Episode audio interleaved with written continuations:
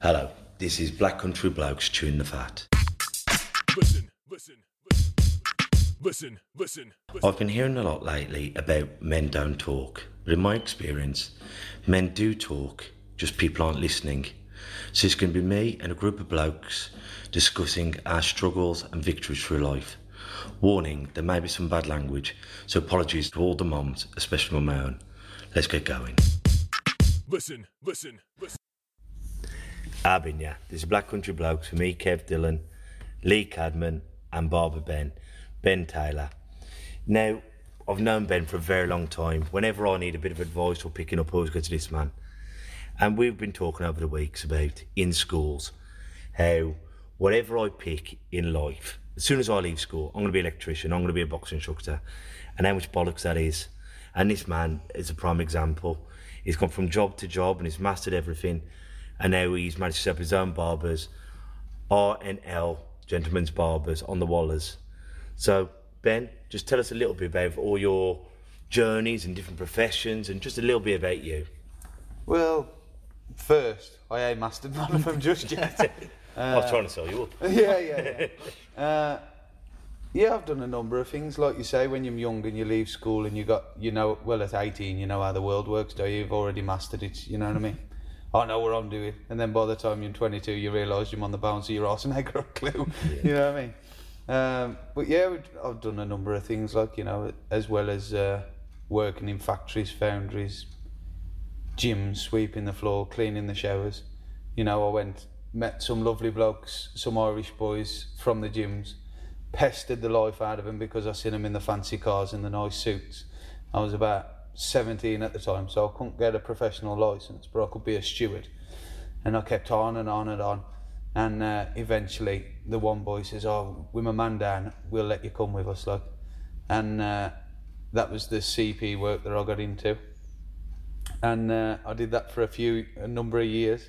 Went from 17 to 20, 23, I think. I did that and went up through the the ranks, so to speak, with the team that I was working with. Got all my qualifications. Worked with some big names, sports figures, artists, footballers, um, the close- musicians. Close, protection. Close protection work, yeah.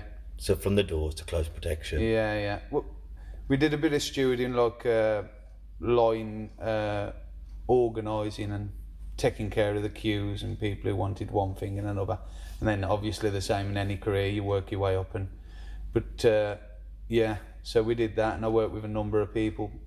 Um, that was brilliant. But the same as everything, things change, new faces come on board, younger stock, if you like, comes on, and the magic and the the the stuff that you used to enjoy just don't interest you no more, does it? The same as everything in life, I suppose. It starts getting a bit stagnant.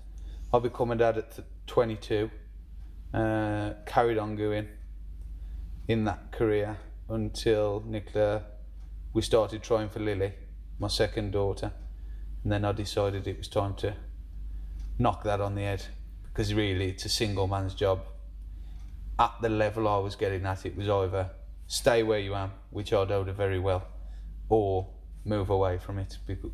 Because as a dad, mm. you can't really progress because you're away for weeks. And Is it dangerous like- job as well? I can imagine, or you Uh, get moments, or is it? Yeah, it's more like glorified body um babysitting ninety percent of the time. You gotta know what you're doing, obviously, um, but it's minding. It's like you know, if you go into a nightclub, you're not thinking, are they going to get shot straight away? It's more if you're with a model, you don't want to go from one end of the nightclub to the other. You need to know where the exits are, where the toilets are. Is a massive one. You won't believe it, but you know what I mean. It's the little. It's more like you're managing their movements but keeping them safe at the same time. Who are some of the names I know you've mentioned to me over the years Um, you've worked with? more fa- like I've worked with people who I don't even wouldn't remember, um, or well done well in their own rights. But like Calzaghe, I worked with Joe Calzaghe. Was he like as a bloke? Oh, sound boxer, fighting man. You know, he's like one of your own. Eh? When you're talking to a man like that, he's just on on the level. Nice gentleman. Uh, yeah, he was just easy to work with. Nice bloke. Uh, worked with Evander Holyfield. Um, the sport's got the best side of him. I think when you actually talk to him, as we all know. Such a shame, isn't it? When you have a legend. Like he's on about making a comeback at 56 and Yeah, you know um, can't even say his own name. It's got to be money, hasn't it, at that But point? it is. I was I was young when I met when when I met him, so it was really more starstruck than anything else. Yeah. Um, but yeah, he was a nice guy. Uh, a lot of entourage with them Americans. Like you got the one guy who's surrounded by his own people, so you struggle to get any. And the Americans are here, aren't they? Yeah. They're at you straight away, so you struggle to talk with them. Um, footballers, as everybody who knows me knows, the old England team could walk in and I wouldn't know who it was. But apparently, not. That's all of us in this room. you know, Peter Crouch, we worked with him, number number of footballers apparently. But to be honest, some guys who I met in the trade, it was all about the who they've worked with, who they've worked for. It was all about the bravado and all this, that, and the other. I'll be brutally honest, I did it to make money. You know what I mean? And that was it. I, I did it and I did it well. I studied the job. I got it done and I just wanted pain at the end of the end of the job, and that's what I think why I did so well so quick in that field, really, because I wasn't flabbergasted by your car or the watch you was wearing or anything else. Well, you're a real man, aren't Yeah, you? well, you just want to get paid, don't you? Do my job to the best of my ability and pay me. f- You know, an honest day's work's worth an honest day's paying, and that's what I wanted. So, When you said, like, when, I remember when we were talking in your in your barbers, you're saying about one of your favourite ones, and it really surprised me because the media portrays him as being a gobshite. yeah, Do you remember who we were on about? Uh, Katie Price Oh, and um, brilliant. and uh, Peter Andre. fantastic. Now Peter Andre seems like a nice bloke, but um, He seems fake, don't he? fake. And Mate, uh, one of the most genuine, nicest human beings I've ever met in my life. Genuinely, what you see is the real thing. Like he is an absolute star. We got a team of about fifteen lads on that day, and he refused to leave. Most people who you work for, well, I've got minders, blah blah blah. I'm going. They get in the car and they go. But uh, he wouldn't leave until he thanked every single lad. That was from the young stock who barely knew where his shoes was, to the old old boys who was an old old hand at the job, like you know. And he thanked them dearly. They did a fantastic job, brilliant. Katie Price, business. If you want to learn about business, watch that woman, because she has got it weighed, sewed up in a bag, and put in a drawer. She just she knows the game. She knows what game she's playing. All these people are going, oh, fake fucking this, or, you know, she ain't doing this, she ain't doing that. She's selling you exactly what you're buying. Hmm. Hmm. And she's selling it, and you're buying it, so who's the idiot? Yeah. you know what I mean? And she's made a very, very good living out of it. Because I remember you saying to me as well about just changing the subject a little bit, but still on the same thing. When you were saying like, how some of the young stock they want to, because I'm I'm a I'm a doorman, I'm a, and they tried to bully the way through it. And one day you were um, you were wearing normal clothes. Yeah, yeah, yeah. Do you want to tell Yeah. that story? Yeah, it was when uh, JLS first come through the X Factor because that's where a lot of our work come from.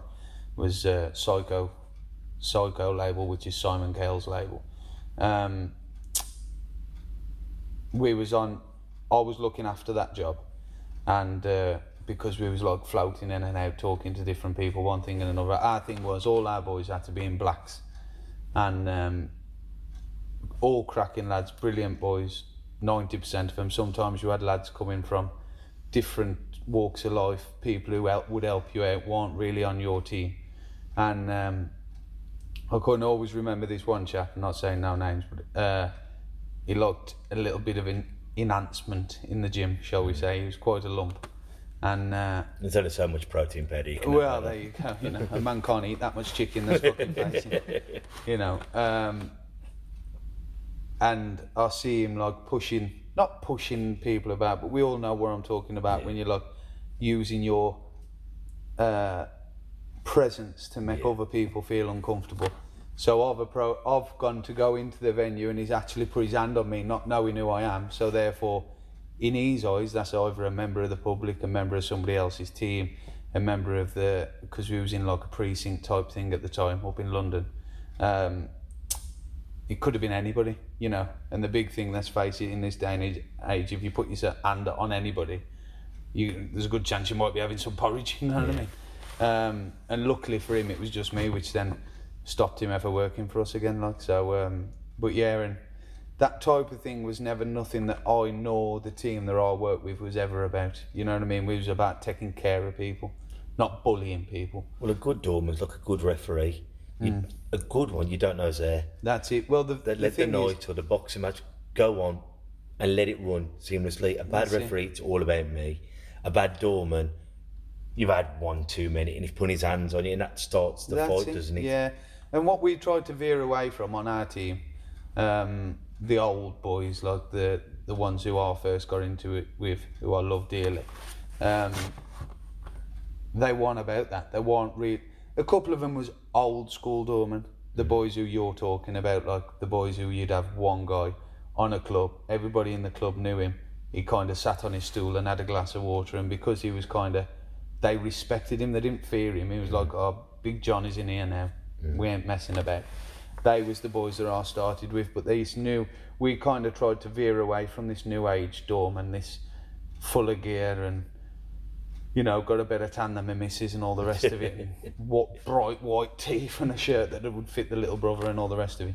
Um, because that's like the main job that we used to try and do and what I tried to do, studying the job, was you diffuse the situation. Yeah. You know, you diffused it before it becomes something, and that's that's the only way that you would become good in that line of work. The only way, because the the thing that I used to say to people, you knew him straight away. You'd meet the geezer and he'd be going, "Oh yeah, you know, I knocked 17 out there. Uh, not, well, I don't need you on my team because if you can't fix a problem without knocking him out, you're the wrong man for the job." Mm. And that's as simple as that. I would promise a man the earth. I said, I can get you to meet these, no problem. I'll get you some sort, blah blah blah blah. I know it probably sounds terrible, but once my principal's in the car, he's no longer my problem. I've diffused that Yeah. situation. Once my principal's gone, and I'm in my vehicle, I've then been able to do all that without any altercation Yeah. you know, and that's the way we was brought up to do the job. Um, and you would do like, you know, uh, I forget the word what you use now, prevention Yeah. rather than cure. Yeah. That that's what we wanted. You know, it's never good to have a team of, or say minders, however you want to portray it as, rolling about the floor in the mud. Yeah. It, it just it looks terrible. It and makes your nobody will employ employ you. Yeah, it it just looks horrendous. It's terrible. We had a few. We've had a few over the years, like when I was in it, you know, where you had no choice but to become physical with them. But to be honest, there was few and far between. Few and far between because your greatest tool's your mouth and your brain, and if you can put them both together, there ain't really a lot you can't get yourself out of. You know, if you use them correctly. You ever You know. that movie Clubbed about Geoff Thompson and the doorman's on and he says uh, a man on a drum can scare away uh, an army of 300 if he knows how to play the drum right. That's correct. Because just play it loud and play convincing and they'll bottle it. Yeah, yeah, yeah, yeah. And that is exactly the same. Like we had the big guys. Don't get me wrong. I mean, I'm as fat as I've ever been in my life now. But when I was in that, I was like ten and a half stone. You know what I mean? So I had to use my head and my mouth because I didn't have the, you know, you had to be convincing and know your shit. If you know what I mean, because you the couldn't go. presence as a yeah, yeah, lad, that's yeah. it. And the only way to have that presence was to understand what you're doing and use your mouth and use your brain. And you know, you'll move that guy to here, or you'll you can see if you've got somebody who's coming through and they're in a wheelchair or they're elderly or something. Go and get them a chair. Go and give them a bit of space. Move something around, or you know, if you if if you know that you're going into a nightclub with a principal, you know, if the, if you can see that people are looking, but you know that them people, if there's five there and they're really looking and they want to have a look, well, in three, two hours' time, they're going to be wankered. Yeah. So then we're going to escalate something. So while they're sober, oh, come on, up. then I'd bring them over, let them have the meet and greet. Mm. They go off and Yeah, have a brilliant happy. night then. They've already had it. If I take them to three o'clock in the morning and they're flooring, flooring all over themselves, then we've got a situation, you know what I mean? So you just got to use your head and uh, uh, that's why the big meathead was never for for our job. Like you know the the big there's some big guys in the job who are very good. Don't get me wrong, and you need them. You know, if you look at half these American bodyguards, Jesus Christ, they come from dinosaurs. There, they're not men. They're colossal. Yeah.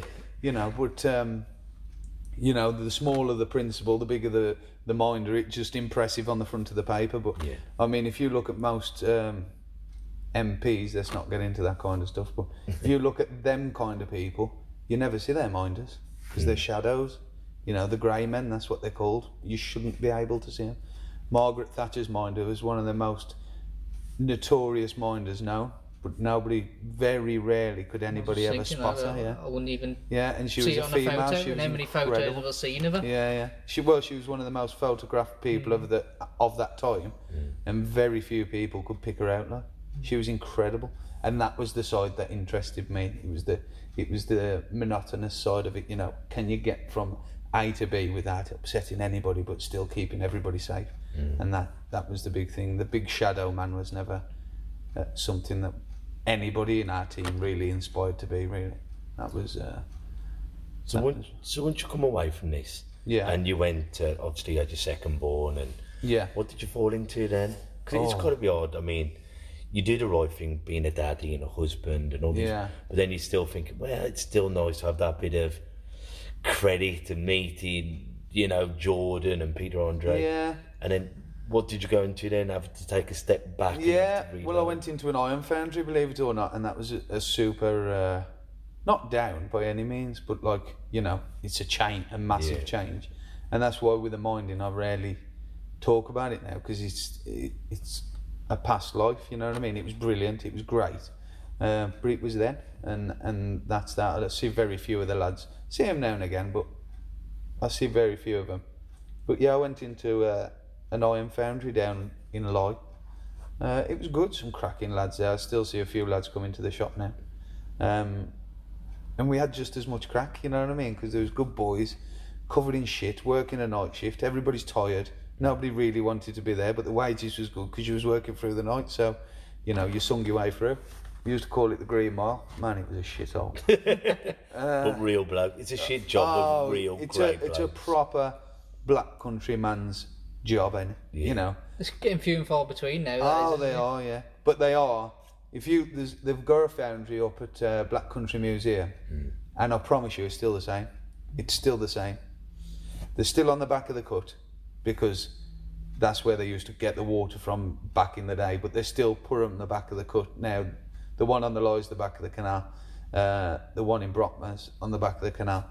Um, yeah, it was just no, sorry. Yeah. No, it was the train line, the side of Lloyd, because that's how they used to transport theirs. The one on Brockman's on, on the canal to transport theirs. Um, but yeah, it's just, it was good. It was really good. I, I did enjoy it there, you know, but it was only ever going to be a period of time for me in, in that kind of work because it was good for, I think, how long was I there? Lily was born while I was there, so I was probably there a year and a half, maybe. You lose time, don't you? I Yeah. don't know. Uh, I was there for about a year and a half, maybe. Um, and then they made us redundant because we was like a skeleton crew and in a foundry. That's basically you getting on top of what the day shift couldn't finish off. You know what I mean? Uh, it was only a small group of lads, cracking, cracking bunch of bunch of lads. Like you know, there was the odd knobhead about, but There always there, is. ev- there always is, isn't there? It just gives so- Especially every- when I'm in the gives- room. gives everybody else somebody to talk about, though, let's face it, you know. Uh, I think they actually employ that dickhead just, Yeah. just to keep everybody else occupied. Um, Co- a common enemy. that's it. But keep as a rule, stopping and moaning about the bosses. Then. Yeah. that's it. Uh, but as a rule, they were uh, a cracking bunch of lads. But we got med, uh, like I say, we got med redundant um, from there, and then we were, then I went from there and doing a bit here and there. I think I went to a couple of garages and painted a floor and uh, I don't know, uh, done some rubbish jobs or you know just. I had a period where I was like here, there, and everywhere, trying to make a bit, do a bit. Um, that was only for a month or so. Um, and then I, I got into the horses then. Always been into my horses. Um, I went to. Uh, how did I come about it? I think it was just advertised, I think. Um, and I went up and it was just a yard job, you know, cleaning the stables and looking after the horses there. Um, and I went up and uh, it was in Bridgnorth. and uh, they offered me the job, and I did that again, even lower pay. Um, but I kind of think sometimes, ain't you? For a peace of mind, you got to take the less money sometimes. Yeah. You know what I mean? Let's imagine less pressure as well. Oh, and you're doing what you want to do, and you're mm. waking up, and you know there's nothing worse in the world when you and I've done the jobs when I was even younger, like in a factory or a warehouse where you just you don't know anybody there, and it's shit, and the money's shit, and the gaff is mm. shit, and oh, you know, you get to Sunday night and your stomach starts going over because mm. it's like a maths exam's coming, and you just think, oh, I don't want to live my life like this, and um, and that's what I did. So I just vowed never to do the stomach churning thing again. I just, if I don't want to do it, I don't do it. Because like with the horses and everything, I've, you come up with a lovely expression. And you were saying like when I say uh, go and break my horse in, you said I don't break them, I fix them. Yeah, I yeah. thought that's such a lovely expression. Yeah, well, that's the horse game, is it? Unfortunately, anything that can be uh, exploited will be exploited at times. You know what I mean? And good many we've had seen uh, a fella that I used to work for and with. Sometimes he used to fix them, um, and then I went on to doing a bit of harness work myself and had a few in for clients and broke them to harness and stuff. Um, but yeah, there's a good many men around the world and around not too far away that uh, yeah not my way of doing things but it's their way so She was trying to explain to me about horses because I know as much about football as I know about horses. and you were saying their, their naturally thing is to run. You said, oh yeah yeah it's a it's a flight animal isn't it at the end of the day I mean I won't want to bore you about horses because I could talk to you about horses all day long but um, yeah they're, they're a flight animal aren't they so you know they don't need you for anything any animal on the planet on the planet all they want to do is eat and reproduce and they don't need you for either because the food comes out the floor and the other we don't want to get into. But uh, you know going into the psychology of an horse look what I learned from them people who I went to work with were great and what they taught me was impeccable really. Just normal horse people you know who were been around horses for a long time and studied them in the sense of just owning them and you're watching them and you're watching them in the field and you have the problems come your way. Um, you just got to be a student of life eh? sometimes. And um, yeah and they are a flight animal so if you've got a creature that's designed to run away because the brain of an horse is the same as a deer or a sheep or a cow if you walk up to a sheep, it don't go, all right, mate, how's it going? You know what I mean? It tends to piss off the opposite way because it don't need you for nothing. And the same with an horse until we get them into the the safe, they you know they want to be with you kind of thing. So if you've got a young horse and you you get somebody who's trying to break it roughly or trying to be a bit heavy-handed and you know you put a piece of strap around his face, put it in a concrete room, your stable, and shut the door. Well, it's going to shit itself and it can't go anywhere. You know what I mean? And if you're nervous, even more so. And nine times out of ten, a fella who's got to use force to do something is because he knows he can't do it any other way. So he's nervous as well. Um, we'll always end up in a in a mess. So What was that lovely saying you said the other day? From the rain to the brain. Down the rain into the brain. Yeah, it's uh, the only expression I can give you for that one is if you've got one of my children, you stood on a road, there's no vehicles anywhere in sight. But if you can imagine you hold the child's hand and go, oh shit, the child will naturally look at you and go, what's the matter? And that's exactly the same as any any animal. You know what I mean? If you've got a, if you panic, the, the animal will panic. That animal's designed to run away. Yeah, yeah. It's just it just will. It'll it wants to get out. If we put a piece of iron in his mouth and a strap round his head and a saddle on his back, and then you go, well, I ain't really got a clue what I'm doing. Well, the first thing that animal wants to do is piss off as far away from you as possible because you're going to get it killed. Like, you know, in the psycho, psycho, Psychology. psychology of an horse's brain, um, it just wants to get out the way. You know what I mean? But that saying, I mean, that reflects so much like with boxing and everything. Yeah, yeah. When, you, when you're taking your lad and you say, like, we're going to go and do this today, or if you sit down and go, how do you going to get on, Kev? Well, in all honesty, I don't fancy our chances here. You've put your fear onto him. Yeah. And I see that so much with the parents. And I'll say, Ben, how you feeling? You go, I feel great. And his dad will come and go, I haven't slept all night. And you see the kid getting greyer and greyer. By the time he's got in there, Yeah. all his nervous energy just taken over and he flops. Yeah, So yeah. We're not that different, are we? Because we're not designed to rape, rob, and pillage. It's a learnt behaviour. Yeah. Like our hands aren't designed for punching. No. They're designed for hanging off trees and picking up things. So we've had to be taught to fight, to box, to do what's natural. Yeah. Unless we're backed into a corner, then we survive. That's it, yeah. And yeah, it does add on to it adds on to a lot of things in life, do it? That that sense down the rain into the brain, like your child, you know. If you're nervous, I always that's the expression I give to people when I'm trying to not that I teach people anything, but when I'm explaining to them about horses or they ask my opinion, and them like, and the same with the dog, you know. Uh, a guy come in the shop the other day and he says, "Oh, I got this. Uh, I think it was a collie dog," and uh, he says, "I got this dog and." we was down the pub and he, he's not very good with dogs anyway. Uh, his dog, and uh, but I seen this dog walking up the road, so I've like pulled him closer to me and wrapped my leg around him so he can't. And I said, "Well, you've just told the dog that there's a threat. You mm. know what I mean? You have to be, you know. It's the same with that thing with a child, and if you just go across the road, we go. Well, we even look up and down the road, but if you go, oh shit, she looks at you as if to go, "What's the matter? What's the matter?" You've automatically put fear that there's there's no reason for it to be there, and rightly so. It's it, it's with people, with creatures. We're all the same. We're we're all animals. We've all got a brain and a heart and a nervous system the same way. You know what I mean? Um, But how many times have we done that to our kids? And a lot of times. and each not- other. Yeah, we don't mean to, but like, uh, oh yeah, we're going for an injection. Don't, it, it might hurt, it might hurt. Instead of going, it'll be fine. Yeah. Or you frighten a bird and a bird. How many times accidentally we put our well, you think you're saying the right thing sometimes, Yeah. you know. You just you don't realise until you put it that simple, because that's simple, isn't it? The Yeah, way yeah. you put it.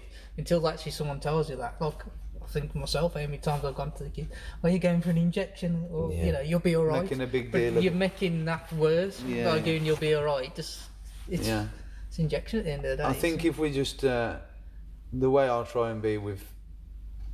I mean, the worst thing in the world is tell somebody to be how to be a parent, innit? Yeah. But with my creatures, my horses, my dogs, and my kids, dare I say, you know, these things I'm going to comment, they. Of you know, if I've got a dog, it's going to, I'm going to want it to go in the motor. I'm going to want it to go down the park for a walk. I'm going to want it to do these things instead of making a big deal of it.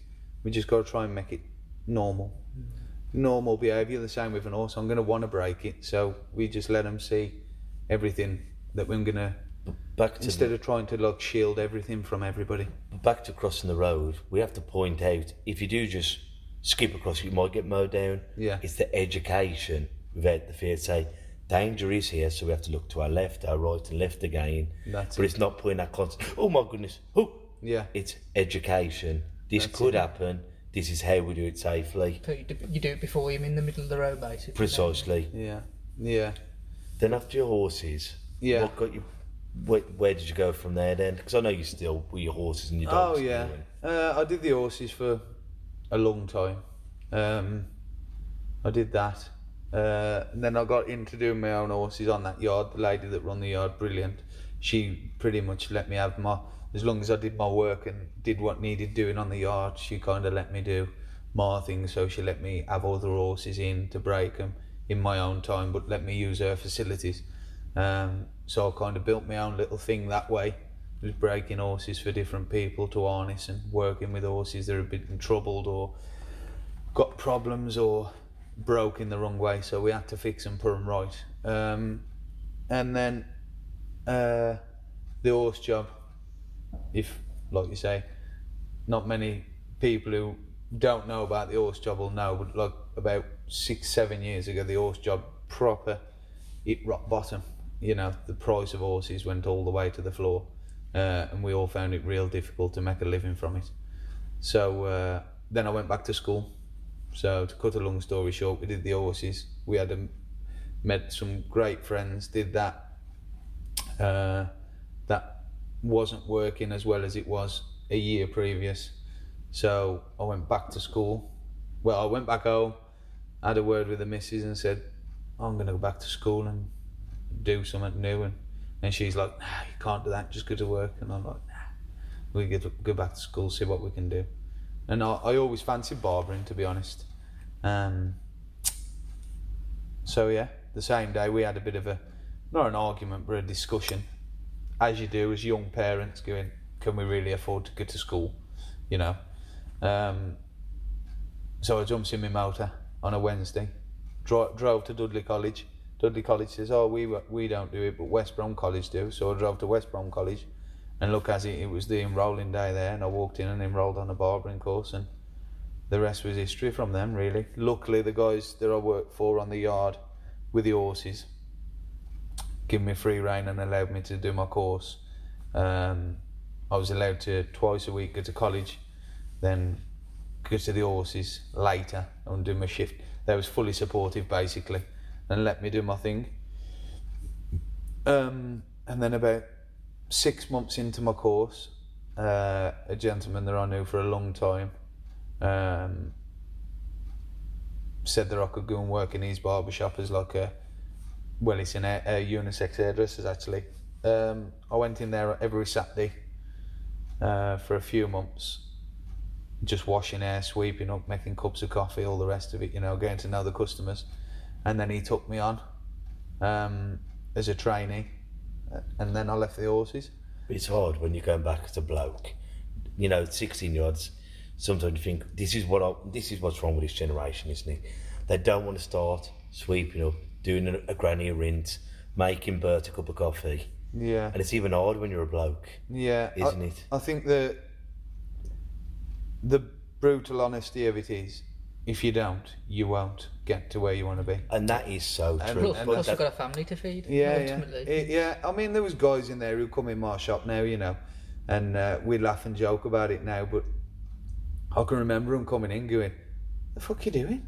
Saturday morning, you know, hmm. as a, a, a, we used to call them juniors, as a junior, but at twenty odd years old with two daughters, hmm. a missus and house, umpteen dogs and horses to keep. I'm like, shit, I gotta make this work. You know, so yeah, I was in there on Saturday mornings, free of charge, sweeping up, making my relationships with the customers, and you know, washing old ladies' hair, making cups of coffee, answering the phone, Learning your trade. learning my trade from the bottom up. Like That's you know, the strength of character, isn't it? And I mm-hmm. think a lot of people, the X Factor generation, Yeah. I do two years of college now, I want to be the MD, mm-hmm. the Master of It. And you're going, hang on, Bert. you got to learn how to work in our environment. Yes, sir, no, sir, three bags full, sir. Yes, I'm doing it for nothing. Until you learn that trait, because information is the best gift we can have. And if you can pick someone's brain for nothing, learn all these tricks of the trade, and then pinch it, recycle it, upcycle it, and it becomes your ideas yeah. that's where we create beauty. And, and you learn what, what they do wrong as well in the, in the process of that, and Oh, hopefully yeah. do it right after. I think from people you can learn what to do, and certainly you can learn what not to do. and that's You know what I just mean? the greatest lesson, Oh, isn't it is, yeah, and and that's what I I think. When I was younger, maybe, but I've had some great mentors, you know, from the security work. Them old boys, Preston, the Irish boys, Simon, Jerome, Gordy, Wad, Big Paul. You know, there was all older guys like my parents' age, and they was a great mentors, you know, and they would they'd let you fuck up, and then they go, well, you know, not too much, but mm. we'll give you a little bit. The same in the horses, Charlie, Della, a number of people. They, they were great mentors. They taught me a number of things. But if all you're going to do is keep talking, if you talk, you can only say what you already know. If Two you're ears and one mouth for a reason. yeah, well, there you go. And that is it, innit? You know. Um, and the same with Graham, who taught me to cut out. Graham and Paul, uh, another two great friends of mine who, who taught me my craft that I use today. Um, you know, you've got to stand there and study the man. A big thing that I say to my brothers and a number of youngsters that come in the shop if you want to be a professional boxer, mm. what the fuck are you doing on the golf course? Yeah. because you're in the wrong place, aren't you? Mm. If you want to be a great barber, go and find a barber who's good at his job and follow him. If you want to be a good horseman, go and find a good horseman and study him. If you want to be a good minder, go and find a good minder and study him. But you have got to start looking after the car as I did. You've got to start shoveling the shit out the stable as I did. And you've got to start sweeping the floor as I did because there is no elevator, there is no quick. Nobody's going to go, oh, here's a shop, there's your clippers, you already know what you're doing. Crack on. It, it don't work. And It now ju- that you've found since you've, you've got your own place, the hard work just carries on. Yeah, yeah, it's stop, graft, does it? isn't it? Yeah. Well, you think, oh, I'm grafting now, I'm in college. No, mate.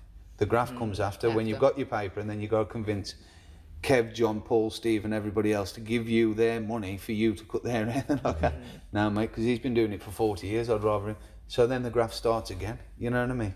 It's the same with the horses when you wanted to you oh, really want to get into that profession, well, professionally, earn a living from breaking horses, then you've got to convince somebody that you're good. Not convince them, show your worth to that person that you can do that job right. And there's no other way than sweeping the shit off the floor. You've just got to. Uh, w- one thing that I always use, mate, you don't become the king without sweeping the floor. You in any craft. I don't care if you're the best coach, the best barber, the best horseman, the best chippy, the best bricklayer. I guarantee all them boys had to start from the bottom, looking up to somebody mm. who they learnt the craft from. But yeah, the problem now, not I don't want to knock the younger generation because I think they're brilliant. Some kids who come in my shop, honest, they're, they're an absolute credit to society. They're lovely, lovely boys. But I think at some point, somewhere, we've allowed them to go, "Oh, you ain't got to do that. We'll do it this way easier. Mm. And the truth is, there ain't an easier. Mm. It, it ain't. You can make things easy by doing the hard things. And I know that sounds fucking ridiculous, but it's right. You've got to get up early Saturday morning, be there before everybody else. You've got to be in early Su- Sunday morning and clean your shop, make sure it's right for Monday morning for you making the money again. You've got the big growth, the big bricks that you're laying down, the big stumbling blocks that you're going to come across is done when nobody's watching, and that's the hard bit, and that's what I find. Again, not not trying to knock these youngsters because we need these youngsters to come up and carry on with whatever craft they want to do because they're the future in everything. You know what I mean? Fifteen year olds today, I'm the future. In ten years' time, who's going to be building your houses, doing your blood country. tests, Yeah. you know, fixing your motors, putting your tyres on, everything else. You know, I don't want to run these youngsters down, but we have got into a mindset that you ain't got to do the graph, we'll do it this way. Mm. And the truth is, it, it just don't work. You've just got to don't think slog it's it from the geared that way as much now either. Like you're going to school or you have to be in some kind of education till you're 18. There's not many people now. Like at 16, when when I left school, I went straight to work. There's, people don't do that now, do they? Mm. No, you no. don't have that. And ultimately, school and that type of learning is only for certain people. Well, none of us learned from school, did we? We've all had our true Well, we- education yeah. through life. Through Oh, life, that's definitely. Definitely, and you got to continue to be a student of life, ain't you? And of I the think you can forget that you. sometimes as well. Oh, can't you? definitely. You know, and I think to- we all, as grown men, that sat here now, we all have to check ourselves in at times and go, hang on a minute. I need to, there's something to learn from this geezer here. Mm. I'm going to sit down and you may not sit there with a pen and paper, but you can go, fucking hell, I Yeah. like that. I'm gonna, I'm gonna steal that, and there's nothing wrong with that, is there? You know well, what I mean? everyone's done everything before you at the end of the day. Oh, you're of not course. that you, you're, you're never going to be the first to do it, Oh, you? good God, no. Um, and yeah, rightly so, you know. And but the big problem there, going back to like um, the kids not being able to work at sixteen.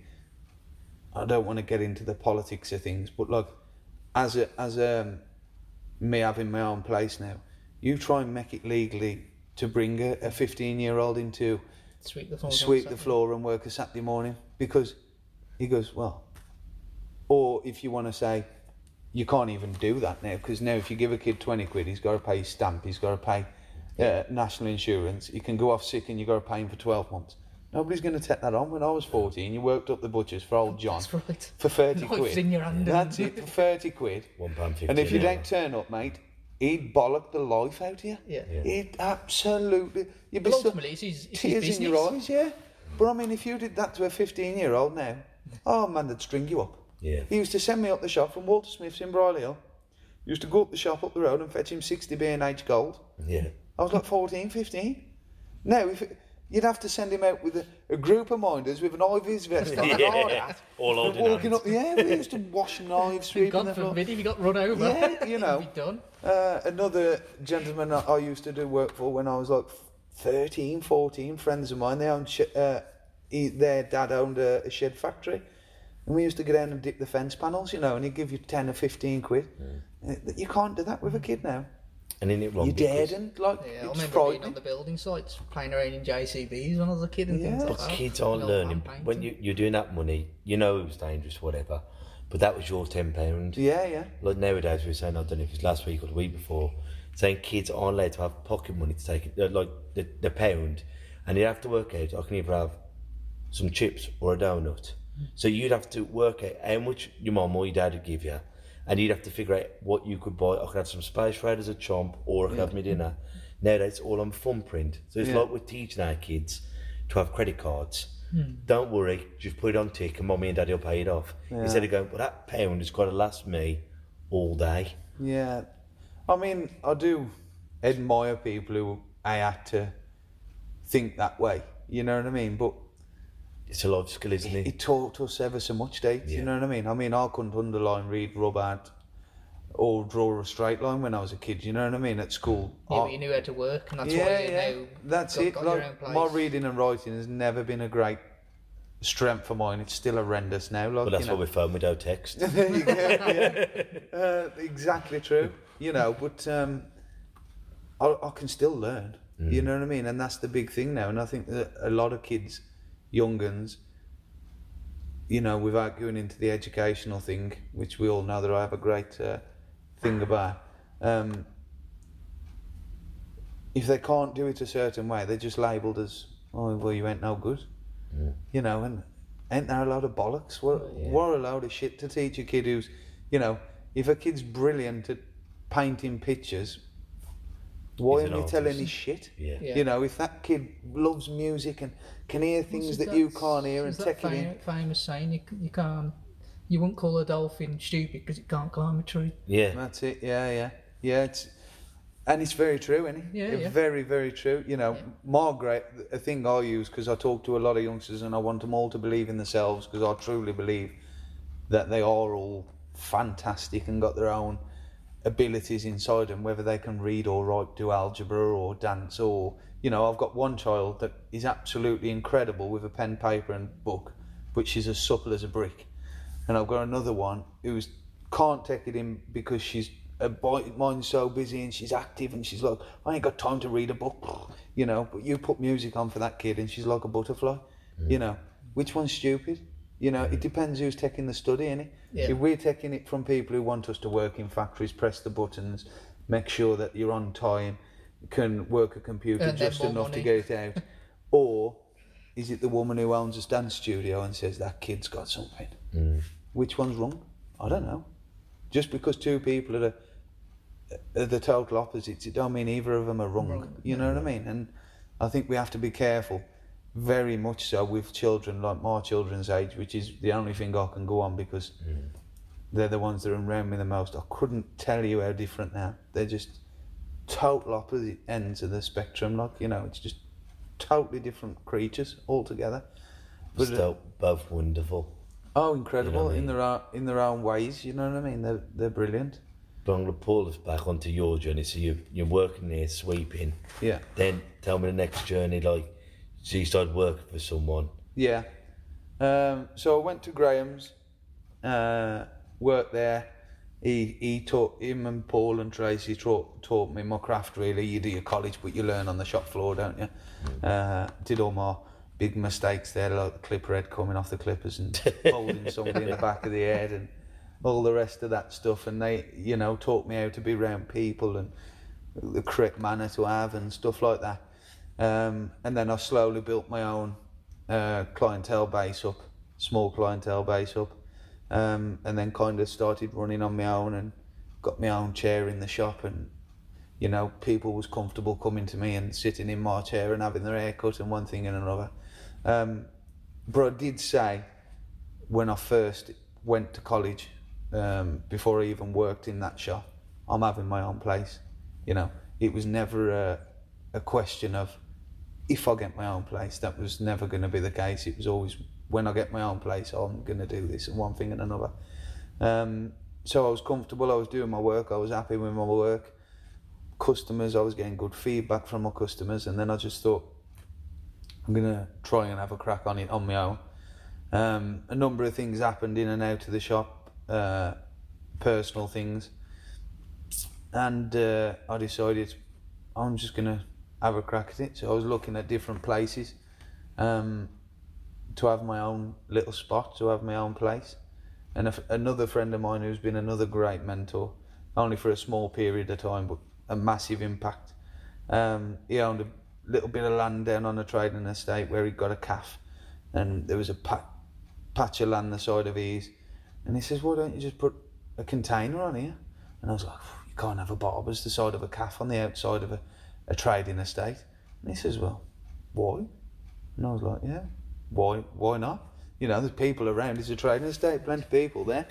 Um, so we did, and he grew an old container in in his yard, uh, like a little Portakabin um, office type thing, three windows. I forget how big it was now. Probably, I think it was.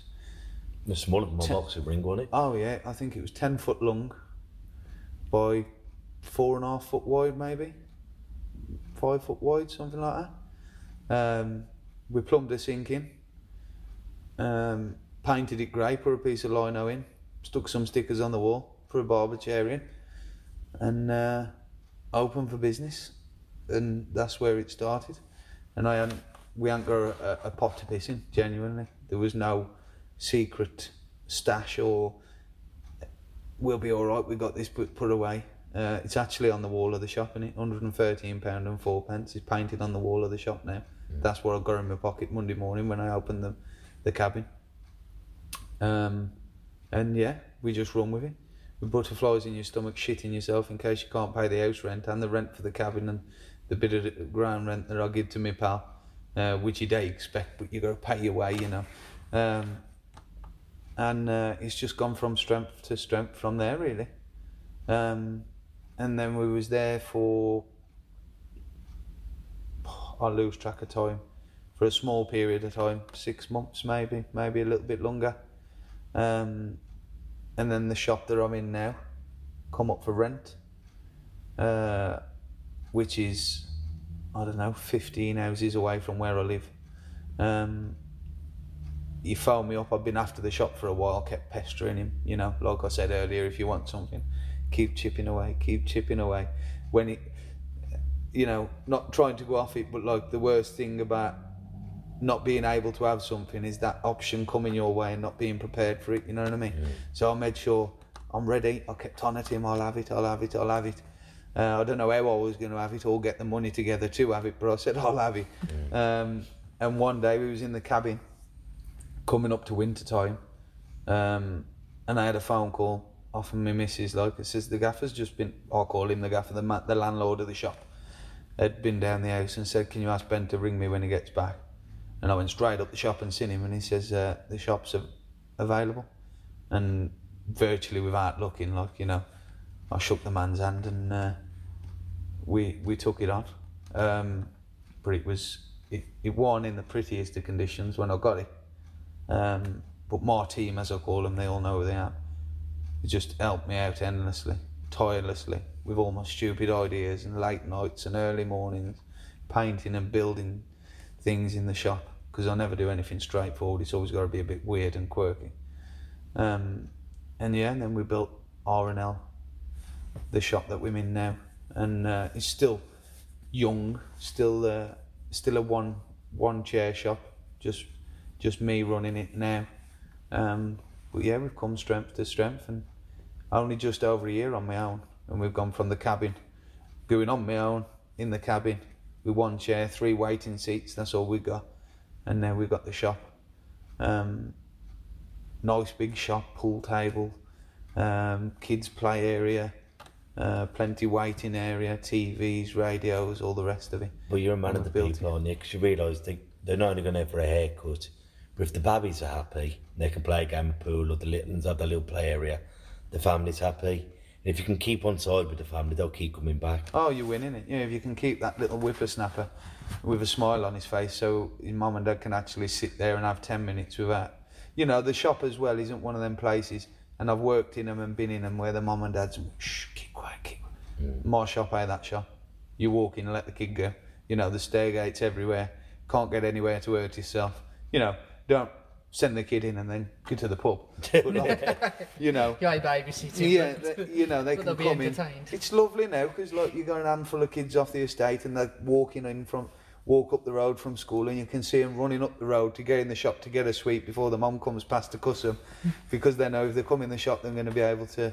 They go, all right Ben, all right Ben, and I've got a drawer on my desk and they know which drawers the ones the sweets in and I say go on quick get a sweet before your mum comes up and they get a sweet and they get to eat it as they're going up the road before they have the tea. So the mother calls him, you know, and I'll probably get hung for doing that. But no, But how old, Made the phone calls late. yeah, that's it. but how old school. But what It a is. journey you've had from this lad who left with virtually no education, you know, no qualifications, to going on the doors, to close protection, to the horses, to the dogs, to working as a sweeper up to own your own business. And this is what I want to tell people. Just enjoy the ride of life. It's not the destination. We, sp- we spend very small parts on the destination. Yeah. We have our whole life on the journey. And if it's not feeling right, try it. Try something else. If that's not right, try something else. And if you're blessed, then settle hmm. until it's no longer fun. I think just progress. That if anybody ever said to me, and we only learn this through moving on and making mistakes and doing things that you not shouldn't be doing, but I worked for you. That's that's learning, innit? That's life. I think also the uh, you've got to you've got to acknowledge the hard work you put in, but also the people and the mentors that you've found. Oh, the the company that you keep is the most valuable thing that you will ever do, and I'll say that to every. I don't care if you're a millionaire, if your mom and dad were give you everything, you had Bentleys when you were seventeen, and you've been brought up in an eight-bedroomed house. If you surround yourself with arseholes, you ain't gonna get nowhere fast. And it is that simple. The company you keep is absolutely paramount to your future. And I truly, truly believe that. 100 million percent. I don't care if you've been to Harvard. I don't care if you're a billionaire.